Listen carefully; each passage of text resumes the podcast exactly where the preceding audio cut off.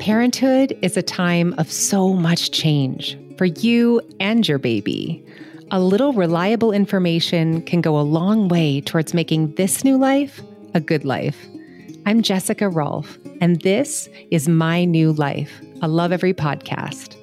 While the science aligns on what's healthy for a baby's brain development, when it comes to how to care for our babies, there's a seemingly endless supply of competing perspectives. Parents are swimming in advice on sleep, feeding, and parenting philosophies. In this season of the podcast, we aim to provide a variety of curated perspectives so you can make informed choices for your family. Screens. They're so effective at distraction, but equally effective at causing parents angst. In today's interview with Lovevery expert, Dr. Zach Stuckelman, we get to the bottom of what research says the impact of screens is on young brains. We look at what content is better than others and examine whether those learning apps are really teaching our kids anything. And what about video chatting or looking at family pictures or videos together on your phone? The American Academy of Pediatrics has its recommendation no media use by children younger than 18 to 24 months, except for video chatting while kids aged two to five should get no more than an hour of screen time per day. But we wanted to know why. Zach has researched the impact on screens on children's language, literacy, social emotional, and cognitive development, and has shared that research and lectures across the United States. Hello, Zach. It's great to have you here. It's great to be here, Jess. Thank you so much for having me. So, Zach, this is the question that we all have in the back of our minds, whether we admit it or not. We just want to know are screens bad? And at what age could they be bad or are they okay? Help us make sense of the science. So, are screens bad? Uh, I think you know the science would tell us it depends on a variety of different factors. It depends on the age of the child. So younger kids don't really understand what's going on on screens. We're talking about like infants all the way up to you know two years old. They're just not going to really comprehend the information on the screen. And so because of that, because of that lack of understanding, giving your child a screen at the age of you know 14 months, really what it's doing is just distracting them. It's not providing any uh, developmental benefit to their overall growth. Uh, a lot of people will rely on something called the displacement hypothesis, especially for younger kids, in that uh, if kids are using screen, especially during those early years of development, what is that time being displaced from? So, what are they not doing when they are using screens? Are they not playing with physical toys? Are they not reading books? Are they not just having simple interactions with their parents to learn language, to learn right and wrong, and, and so on? So, for younger kids in particular, there is a lot of science out there that shows us that kids aren't really understanding what's going on on screens. And so, ultimately, there really is no developmental, strong developmental benefit. Now, for preschoolers and toddlers, that's when you start thinking about things like the type of screen, the amount of time, and the type of content on the screen. And therein lies kind of the bigger questions of whether screens are good or bad for like educational purposes. There are, you know, years worth of research studies that demonstrate that certain types of programs, you know, the classic like Sesame Street, there's no argument there. It can help kids learn. However, there's such a thing as too much of a good thing. I think it's a balance. I think that absolutely like any activity there is some form of neurological impact. So research has found that like for instance that use of screens especially excessive use of screens can have an impact on like the development of children's white matter in their brain. That's specifically kind of key to things like literacy development language development. So ultimately there is still that question of how much is too much what is the type of content that is still kind of within the realm of this is good for your child and ultimately how do we strike a balance between the things that we know are good in a more traditional sense like shared book reading toy play playing outside and the like versus kind of what the more modern technological uh, opportunities are for kids learning and, and development? So let's break it down by age you know, the American Academy of Pediatrics has their recommendations. I think it's no younger than two, and then they say 18 months for screens but if you're sitting next to them, which I always found kind of odd because why would you use a screen if you're going to sit next to your child watching together? But that's just me. Can you break down the age bands for screens to help parents navigate what to do when? Look, I think the American Academy of Pediatrics, in a lot of ways, are making recommendations based on the science. So I don't want to discredit them at all. But I think one of the main things that they really kind of rely upon in their recommendations are this idea of children's developing cognition. So this goes into a lot of work by certain uh, psychologists like Judy DeLoache, Georgene Troseth, all about these ideas of children's symbolic understanding.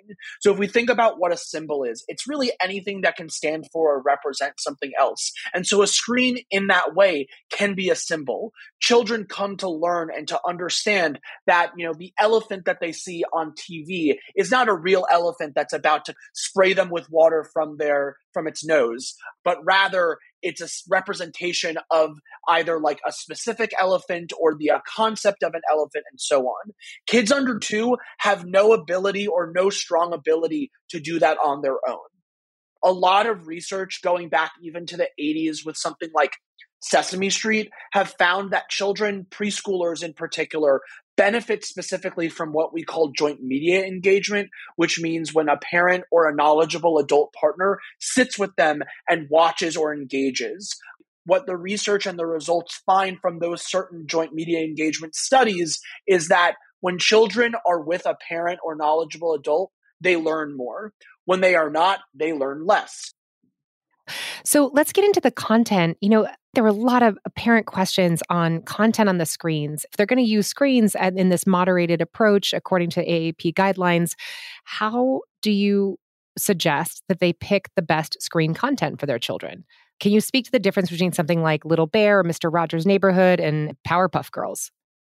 Well, I think the biggest thing there is whether or not it has been designed and written to be developmentally appropriate, right? So, what is the language that's showing up? What is the uh, animation style? So, for instance, there's research out there that shows that children actually tend to learn better from like realistic images in picture books than they do from like animated or cartoonish images. I think the same can be applied or generalized to something like television shows. So, for instance, if we look at something like Mr. Rogers' Neighborhood, that's a live action show. You see Mr. Rogers, you see the mailman, you see that they're living, breathing people. That makes the connection between the sort of content that's being promoted, like socio emotional lessons on Mr. Rogers, uh, much easier to transfer to real life because Mr. Rogers can look like your grandpa. You know, the mailman could look like your mailman. That makes that connection for especially developing young children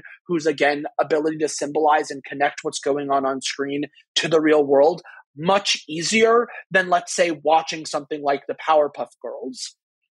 Speaking of shows like the Powerpuff Girls, that's a show I think it's a great example, Jess, of something that doesn't necessarily have a ton of like tangible lessons that come from it, especially ones that children who are younger can fully grasp onto. That show is filled with action and a lot of animation and like very quick cutscenes from scene to scene. Um, if you look at the segments of something like Sesame Street, quite often you'll find when they talk about something super educational, they're not cutting between like Elmo and then back to Cookie Monster and then back to Rosita and then back to Abby Cadabby, but rather it's maybe the Count and Elmo on screen for two to three minutes straight talking about a specific concept. That has a lot to do with why kids learn better from those sorts of formats than something like Powerpuff Girls, which is all about that like bam, bam, bam, bam, bam, and never really letting the child have time to process what they're seeing and settle that knowledge into their working memory and ev- eventually into their long term memory as well.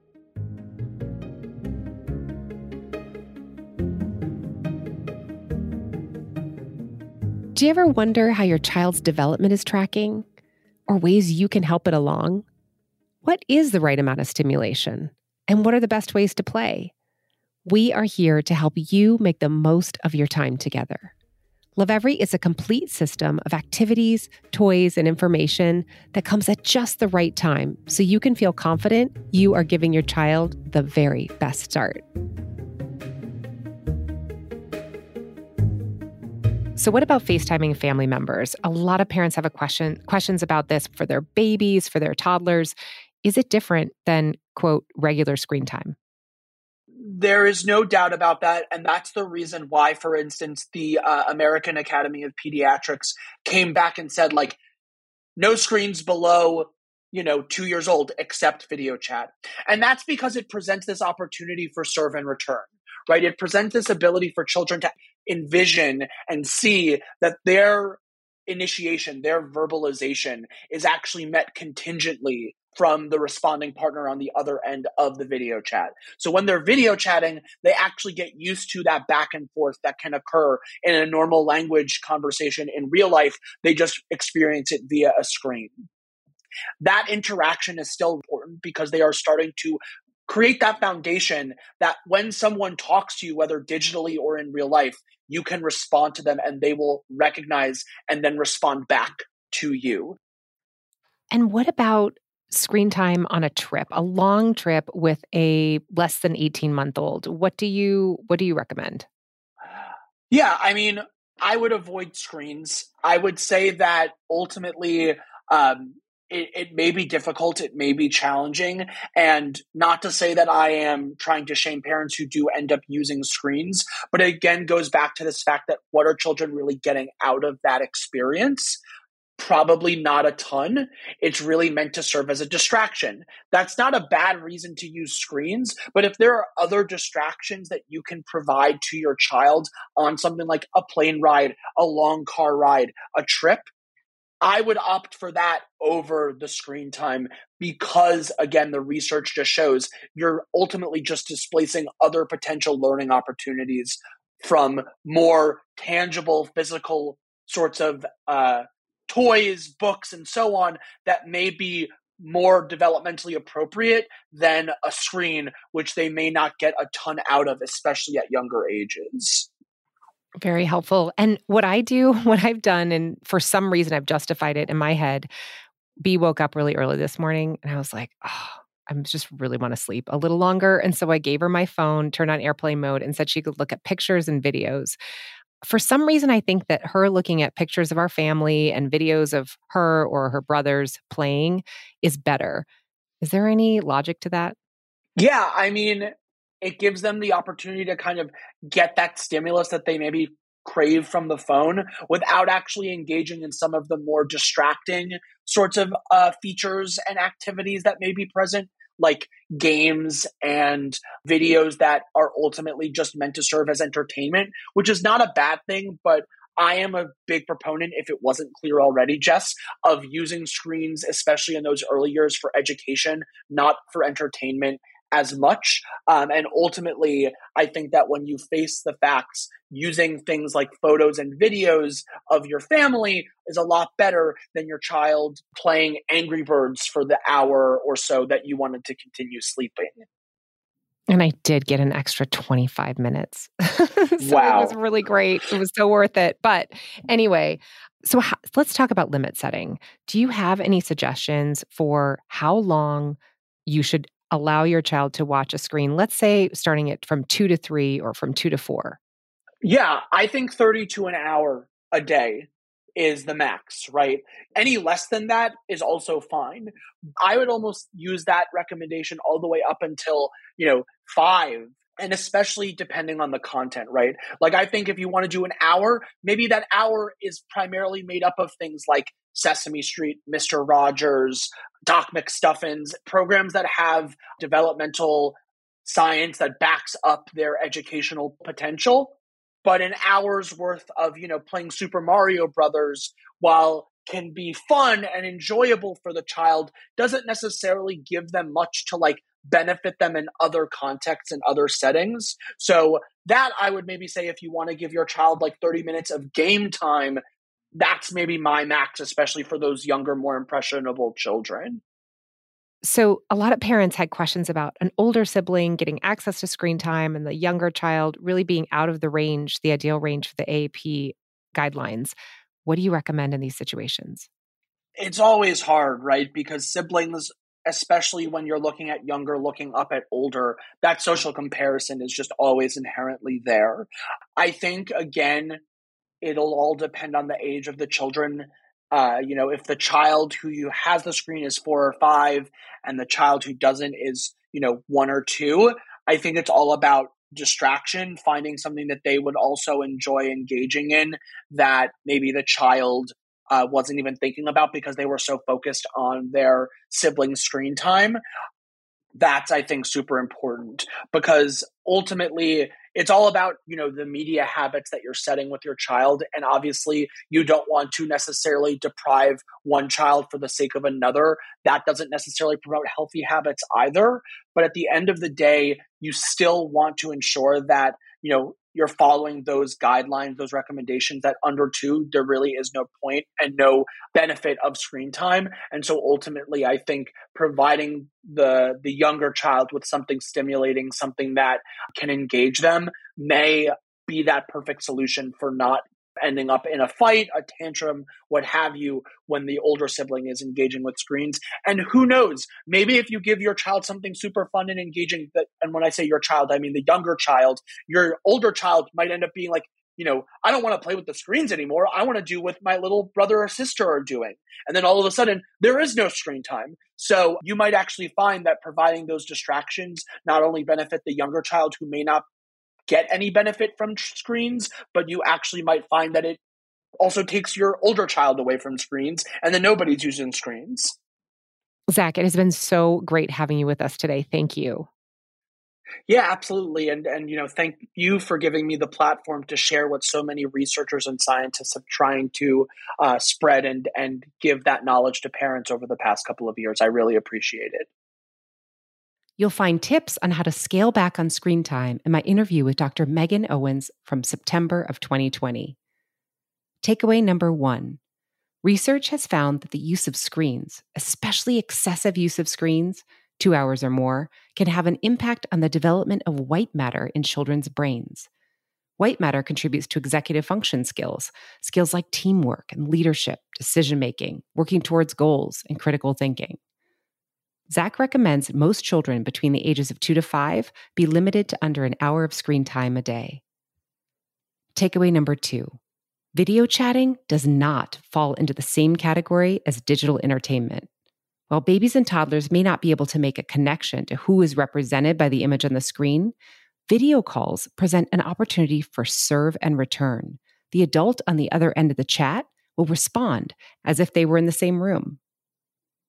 Takeaway number three research shows that children tend to learn better from realistic images and picture books than they do from animated or cartoonish images.